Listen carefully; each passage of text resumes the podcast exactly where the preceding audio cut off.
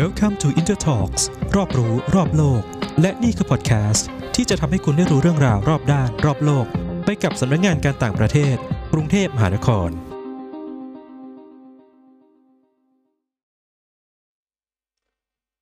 สวัสดีครับ ยินดีต้อนรับทุกท่านเข้าสู่รายการ Intertalks รอบรู้รอบโลก รายการที่จะทำให้คุณได้รู้เรื่องราวรอบด้าน รอบโลกไปกับสำนักงงานการต่างประเทศ กรุงเทพมหานครครับ ท่านผู้ฟังอาจจะคุ้นเคยกับคำว่า SDG นะครับ หรือภาษาอังกฤษเต็ม ๆ เราจะเรียกว่า Sustainable Development Goals นะครับ หรือภาษาไทยก็จะแปลว่า เป้าหมายการพัฒนาที่ยั่งยืนนะครับ รายการ Intertalk ของเราในวันนี้ก็จะมาพูดถึงเกี่ยวกับ SDG ในมิติที่เกี่ยวข้องกับชีวิตประจำวันของเราในด้านต่างๆ นะครับ ตอนนี้พิเศษมากครับ เพราะเรามีผู้แทนจากกองกิจการเพื่อการพัฒนากรมองค์การระหว่างประเทศกระทรวงการต่างประเทศถึง 2 ท่านนะครับ ที่ได้ให้เกียรติมาเล่าเรื่อง SDG ให้พวกเราฟังกันนะครับ ทั้งสองท่านก็คือ คุณรพรัตน์อภิจัญญาธรรม นักการทูตชำนาญการหรือคุณเล็กนะครับ และคุณนัชชาสุวรรณมาลีนักการทูตปฏิบัติการหรือคุณวิวนั่นเองครับ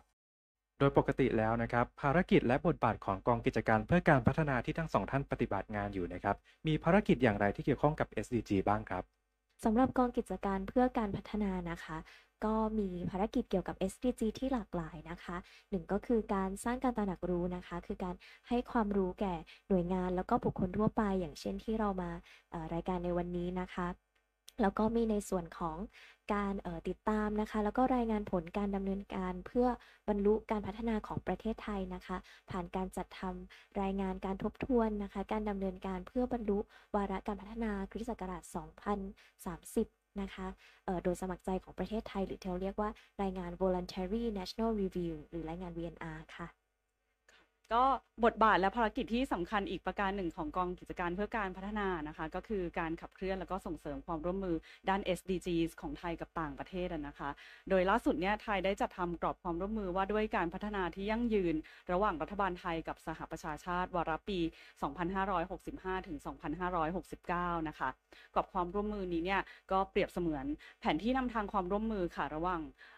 หน่วยงานของไทยนะคะ กับทีมงานสหประชาชาติประจำประเทศไทยในการขับเคลื่อน การพัฒนาที่ยั่งยืนในประเทศไทยในช่วง 5 ปี ข้างหน้าต่อจากนี้นะคะกรอบความร่วมมือนี้เนี่ยยังกำหนดผลลัพธ์เชิงยุทธศาสตร์ที่สำคัญนะคะ ในการเปลี่ยนผ่านประเทศไทยเนี่ยไปสู่การเป็นสังคมแห่งเศรษฐกิจที่ครอบคลุมนะคะ สีเขียวยั่งยืนแล้วก็คาร์บอนต่ำด้วย ซึ่งสิ่งนี้เนี่ยสอดคล้องกับความพยายามของไทยในการขับเคลื่อนเศรษฐกิจ ผ่านโมเดลเศรษฐกิจ BCG นะคะ ก็ สิ่งนี้นับเป็นความพยายามของของกระทรวงการต่างประเทศนะคะในการสนับสนุนหน่วยงานของไทย ให้เกิดความร่วมมืออย่างใกล้ชิดกับหน่วยงานของสหประชาชาติค่ะ ส่วนในระดับระหว่างประเทศอะนะคะ ไทยก็มีบทบาทที่สร้างสรรค์ค่ะ แล้วก็แข่งขันในด้านการพัฒนาที่ยั่งยืนทั้งในระดับภูมิภาคแล้วก็ในระดับโลกด้วยนะคะ อย่างในระดับภูมิภาคเนี่ยค่ะ ในกรอบอาเซียน ไทยก็เป็นผู้ประสานงานของอาเซียน ด้านการพัฒนาที่ยั่งยืน มาตั้งแต่ปี 59 จนถึงปัจจุบันนะคะส่วนในเวทีเอเปกนะคะที่ไทยจะเป็นประธานในปี 2565 นี้นะคะ ไทยก็ส่งเสริมความร่วมมือระหว่าง ประเทศต่างๆนะคะ แล้วก็เขตเศรษฐกิจนะคะ เพื่อฟื้นฟูจากโควิด -19 อย่างยั่งยืนครอบคลุม แล้วก็มีความต้านทานจากโรคระบาดนะคะ แล้วก็ความท้าทายอื่น ๆ ด้วย โดยใช้โมเดลเศรษฐกิจ BCG เป็นตัวหลักในการขับเคลื่อนนะคะ ส่วนในระดับโลกเนี่ยไทยค่ะ ก็ขับเคลื่อนวาระ SDG นะคะโดยเน้นแนวทางการพัฒนาที่เป็นของตนเองนะคะ ในการบรรลุ SDG อย่างเป็นรูปธรรม โดยเฉพาะแนวทางการพัฒนาตามหลักปรัชญาเศรษฐกิจพอเพียงนะคะ ในฐานะ ประธานกลุ่ม 77 แล้วก็จีนค่ะ ครับในวันนี้ทั้งสองท่านก็มาเยือนกรุงเทพมหานครของเราแล้วนะครับ ก็อยากจะถามว่า SDG มีส่วนสำคัญและจำเป็นต่อการพัฒนาเมืองอย่างไรบ้างครับ และมีด้านไหนบ้างที่เกี่ยวข้องกับมิติการพัฒนาเมืองครับในพอเราพูดถึงการพัฒนาเมืองอะนะคะ เราก็จะนึกถึงเป้าหมาย SDG ที่ 11 ใช่ไหมคะ ประเทศไทยเนี่ยค่ะมีอัตราการขยายตัวของเมือง แล้วก็อัตราประชากรที่ย้ายเข้าเมืองเนี่ย สูงเป็นอันดับต้นๆของโลกเลยนะคะ เพราะฉะนั้นเนี่ยรัฐบาลไทยก็ให้ความสำคัญอย่างยิ่งค่ะ ต่อการพัฒนาเมืองอย่างยั่งยืนนะคะ โดยให้สอดคล้องกับวาระใหม่แห่งการพัฒนาเมืองหรือที่เรียกในกรอบเวที UN ว่า New Urban Agenda นะคะ เพื่อให้อ่อ ไทยเนี่ยสามารถรับมือกับความท้าทายต่างๆ ได้ โดยเฉพาะตอนนี้ค่ะ ก็เป็นความท้าทายจากโรคระบาดแล้วก็การเปลี่ยนแปลงของสภาพภูมิอากาศ โดยความท้าทายในปัจจุบันที่สำคัญของไทยนะคะ ก็คือจะพัฒนาเมืองอย่างไรให้สามารถรับมือแล้วก็ฟื้นฟูจากโรคระบาด แล้วก็ความเสี่ยงต่อภัยพิบัติ ที่เพิ่มสูงขึ้นจากการเปลี่ยนแปลงสภาพภูมิอากาศได้นะคะ นอกจากนั้นแล้วนะคะ จริงๆ แล้วกรุงเทพเองเนี่ยเป็นที่ตั้งของสำนักงานระดับภูมิภาคของสหประชาชาตินะคะ หรือว่า SCAP ก็คือคณะกรรมการเศรษฐกิจและสังคมของเอเชียและแปซิฟิกแห่งสหประชาชาตินะคะ ซึ่งตรงนี้เนี่ยนะว่าเป็นการเป็นศูนย์รวมขององค์ความรู้แล้วก็ความเชี่ยวชาญในหลาย ๆ แขนงเลย รวมถึงแขนงของการพัฒนาเมืองอย่างยั่งยืนด้วยนะคะ โดยหน่วยงานไทยนะคะก็ได้ร่วมมือกับหน่วยงาน UN Habitat นะคะในเรื่องการพัฒนาเมืองมาอย่างต่อเนื่อง โครงการหนึ่งค่ะที่มีศักยภาพมากๆนะคะก็คือโครงการการประเมินศักยภาพของเมืองในการรับมือจัดการกับปัญหาขยะในพื้นที่นะคะ โดย UN Habitat เนี่ยได้ร่วมมือกับจังหวัดชนบุรี ในการทำโครงการนำร่องนี้แล้วนะคะ แล้วก็คิดว่ามีขีดความสามารถที่จะขยายไปยังจังหวัดอื่น ๆ ทั่วประเทศไทยได้ค่ะ แล้วตอนที่กำหนด SDG ขึ้นมาล่ะครับ สถานการณ์โลกของเราเป็นอย่างไรบ้างทำไมถึงต้องมีการกำหนด SDG ขึ้นมาครับ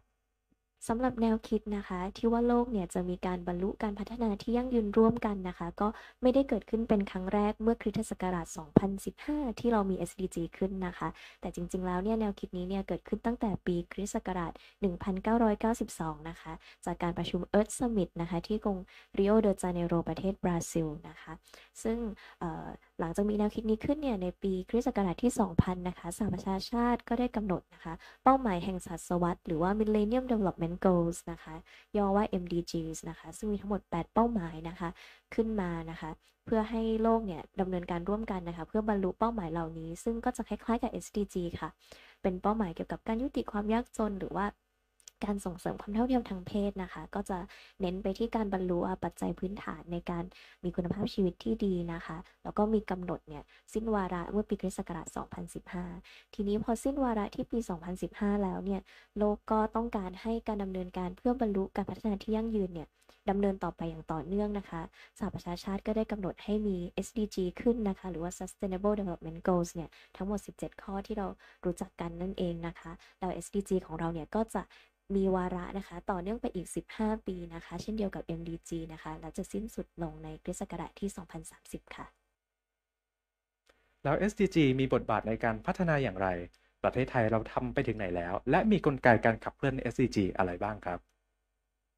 ค่ะในการขับเคลื่อนการดำเนินการตาม SDG ให้เกิดผลเป็นรูปธรรมนะคะ รัฐบาลไทยก็ได้จัดตั้งกลไกระดับชาติขึ้นมาค่ะ เรียกว่าคณะกรรมการเพื่อการพัฒนาที่ยั่งยืน หรือว่าเรียกสั้นๆว่ากพยนะคะ ซึ่งมีท่านนายกรัฐมนตรีนั่งเป็นประธานค่ะในส่วนของ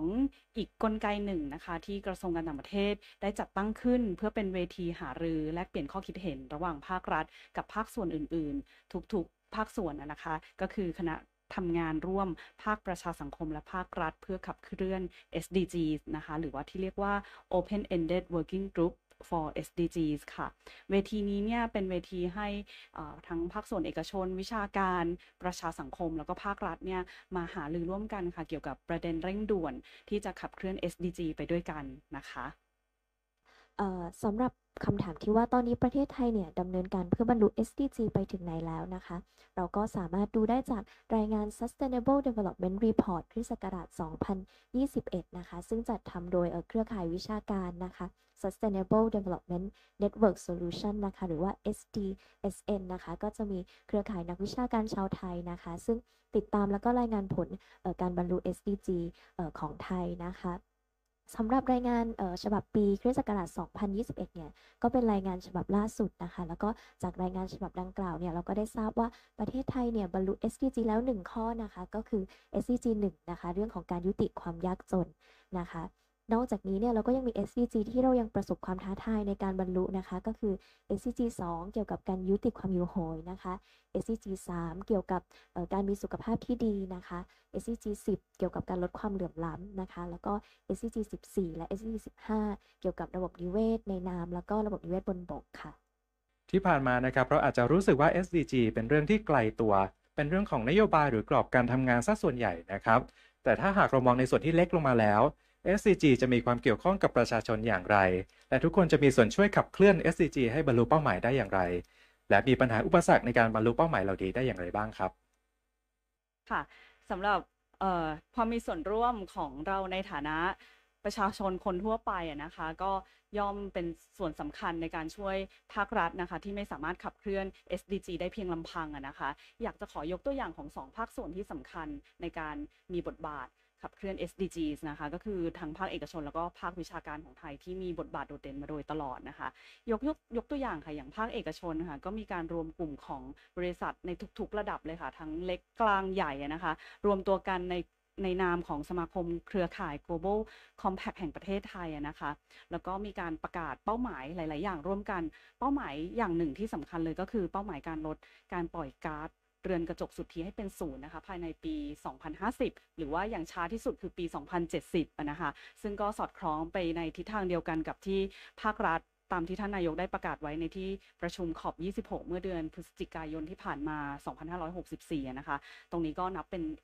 ตัวอย่างสำคัญอย่างหนึ่งของของความพยายามของภาคเอกชน ในส่วนของความพยายามของภาควิชาการนะคะ ก็มีความตื่นตัวอย่างมากค่ะในการ ค้นคว้าวิจัยสร้างนวัตกรรมด้านความยั่งยืนมาโดยตลอดนะคะ แล้วก็ภาคภาควิชาการในปัจจุบันเนี่ยก็มีบทบาทสำคัญมาก ๆ ในการส่งเสริมการขับเคลื่อน SDGs ในระดับท้องถิ่นนะนะคะ อย่างเครือข่ายวิชาการ SDSN Thailand เนี่ยก็ได้ร่วมมือกับ หนึ่งในทีมงานสหประชาชาตินะคะ คือ UNDP จะทำข้อมูลเป้าหมายการพัฒนาที่ยั่งยืนในระดับท้องถิ่นค่ะ ซึ่งได้ทำไปแล้วในพื้นที่นำร่องทั่วประเทศไทยนะคะ ได้แก่จังหวัดเชียงใหม่นะคะ นาราธิวาสแล้วก็เทศบาลนครราชสีมาด้วยค่ะ ค่ะสำหรับอุปสรรคและความท้าทายนะคะ ในการดำเนินการเพื่อบรรลุ SDG เนี่ยก็อย่างที่ทราบว่าเรายังมี SDG บางเป้าหมายที่ไทยเนี่ยยังยังยังต้องดำเนินการมากขึ้นไปอีกเพื่อที่จะบรรลุ SDG เหล่านั้นนะคะ อย่างที่ได้เรียนไปในช่วงต้น ทีนี้สิ่งที่สำคัญเนี่ยก็คือการเพิ่มการตระหนักรู้นะคะ โดยเฉพาะอย่างยิ่งเนี่ยการสร้างการตระหนักรู้ด้าน SDG นะคะในหมู่เยาวชนนะคะ เนื่องจากเราต้องไม่ลืมว่า วาระการพัฒนาที่ยั่งยืนของเราเนี่ยยาวนานถึง 15 ปีนะคะ แล้วก็จะสิ้นสุดในปีคริสต์ศักราชที่ 2030 เพราะฉะนั้นเนี่ยจนถึงเวลานั้นเนี่ยเยาวชนเนี่ยก็จะโตเป็นผู้ใหญ่แล้วแล้วก็จะเป็นผู้ที่จะต้องออสานต่อนะคะ เรียกว่าเป้าหมายการพัฒนาที่ยั่งยืนของเราเนี่ยต่อไปนะคะ เพราะฉะนั้นตรงนี้เนี่ยทาง ทางคณะกรรมการเพื่อการพัฒนาที่ยั่งยืนของไทย ซึ่งเป็นกลไกหลักในการขับเคลื่อน SDG เนี่ยก็ได้ตั้งคณะอนุกรรมการนะคะพลังเยาวชนขับเคลื่อนการพัฒนาที่ยั่งยืนขึ้นมาด้วยนะคะ ก็จะเห็นว่าตรงนี้เนี่ยเราให้ความสำคัญมากๆเลยนะคะ เกี่ยวกับบทบาทของเยาวชน นอกจากนั้นเนี่ยสถานการณ์การแพร่ระบาดของโควิด -19 นะคะในช่วง 2 ปีที่ผ่านมาเนี่ยส่งผลกระทบให้การดำเนินการต่างๆเกี่ยวกับ SDG ที่ประเทศไทยแล้วก็นานาประเทศเนี่ยทำมาตลอดตั้งแต่ปี 2015 เนี่ยเเกิดการถดถอยลงนะคะ ตั้งแต่เกิดการแพร่ระบาดในปีคริสต์ศักราชที่ 2019 เพราะฉะนั้นเนี่ยแนวคิดสำคัญที่เราจะต้องยึดถือไว้เสมอนะคะ ในการดำเนินการในช่วงเวลาที่เหลือเนี่ย ก็คือการ build back better นะคะ หรือว่าการสร้างขึ้นใหม่ให้ดีกว่าเก่าค่ะ เราขอนำไปสู่บริบทนอกประเทศไทยกันบ้างนะครับ ในต่างประเทศมีการปลูกฝังหรือสร้างความรับรู้ความตระหนักรู้ให้แก่ประชาชนอย่างไรบ้าง นอกจากการประชาสัมพันธ์ทั่วไปแล้วนะครับ มีการบรรจุสิ่งเหล่านี้ลงในหลักสูตรการเรียนการสอนเลยหรือเปล่าครับ ก็เป็นคำถามที่น่าสนใจมาก ๆ เลยนะคะ เพราะว่าทุกๆ ประเทศเนี่ยก็ให้ความสำคัญเกี่ยวกับการดำเนินการนะคะ เพื่อบรรลุ SDG หมดเลยนะคะ ทีนี้มีวิธีการอย่างไรนะคะ ในการปลูกฝังก็คือออในแง่ของการศึกษาเนี่ยส่วนมากที่เห็นนะคะ ก็จะมีเเป็นหลักสูตรระดับมหาวิทยาลัยนะคะ ซึ่งอาจจะเป็นปริญญาเลยด้านการพัฒนาที่ยั่งยืนนะคะ หรือว่าเป็นเเป็นชั้นเรียนเป็นคลาสให้เลือกในระดับมหาวิทยาลัยนะคะแล้วก็จะเห็น มีที่ญี่ปุ่นนะคะสหรัฐอเมริกา หรือว่าประเทศในแถบสแกนดิเนเวียนะคะออนอกจากนี้เนี่ยก็จะมีการเเผยแพร่ประชาสัมพันธ์นะคะ ให้ความรู้เกี่ยวกับเป้าหมายการพัฒนาที่ยั่งยืนเนี่ยผ่านสื่อต่างๆนะคะ ซึ่งเป็นเป็นสื่อหลักเช่นเอ่อนิตยสารนิตยสารนะคะ อย่างในญี่ปุ่นเนี่ยก็มีการ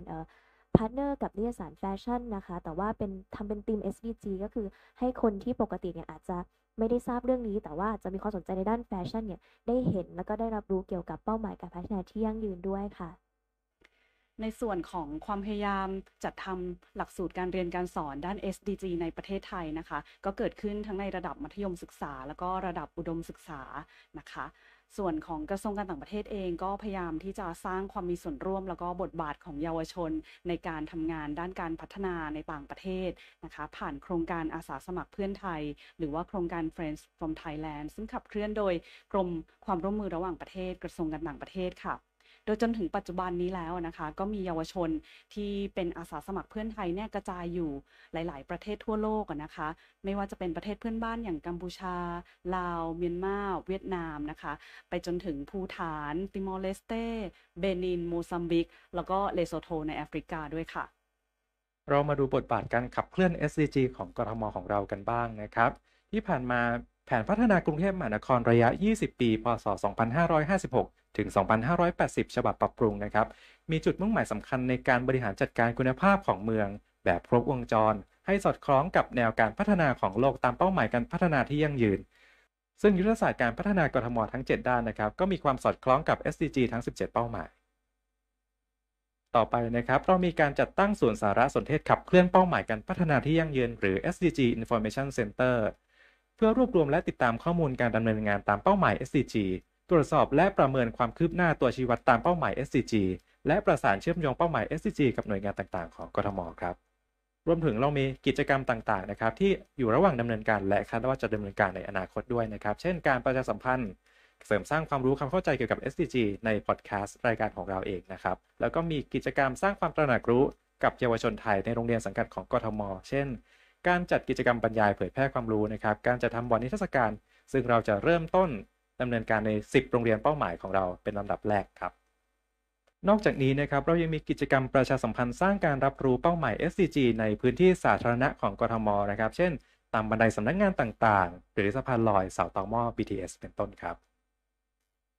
ค่ะสำหรับ SDG นะคะ จริงๆ แล้ว SDG เนี่ยเกี่ยวข้องกับทุกๆด้านเลยนะคะของของการพัฒนาเมืองนะคะ รวมถึงทุกด้านในชีวิตประจำวันของเราด้วย อย่างที่เราคุ้นเคยกันว่า SDG ทั้งหมด 17 ข้อเนี่ยสามารถแบ่งออกได้เป็น 5 กลุ่มใหญ่ ๆ นะคะ หรือที่เราเรียกว่า 5P หรือว่า 5P นะคะหนึ่งก็คือเอ่อ people นะคะ หรือว่าผู้คนก็จะเป็น SDG เอ่อ เช่น SCG 1 เกี่ยวกับการยุติความยากจนนะคะ หรือ SCG 3 เกี่ยวกับการมีสุขภาพที่ดีนะคะ P ที่ 2 ก็คือ planet นะคะ หรือว่าสิ่งแวดล้อมนะคะ เช่น SCG 13 นะคะ เกี่ยวกับการเปลี่ยนแปลงสภาพภูมิอากาศนะคะ หรือว่า SCG 14 15 นะคะ เกี่ยวกับระบบนิเวศในน้ำระบบนิเวศบนบกนะคะ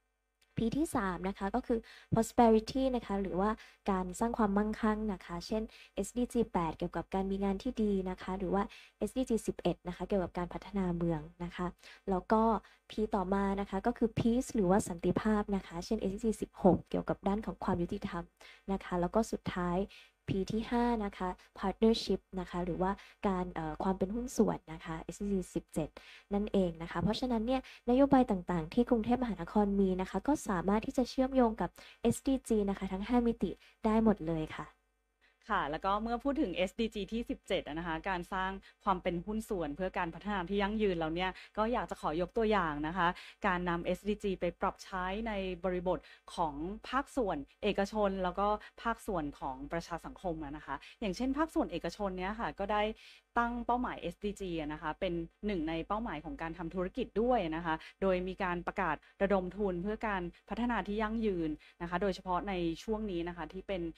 วิกฤตโควิด -19 นะคะ อย่างสมาคมเครือข่าย Global Compact แห่งประเทศไทยนะคะ ก็ได้ประกาศลงทุนในโครงการด้านความร่วมมือ เพื่อการพัฒนาที่ยั่งยืนเนี่ยกว่า 1.33 ล้านบาทภายในปี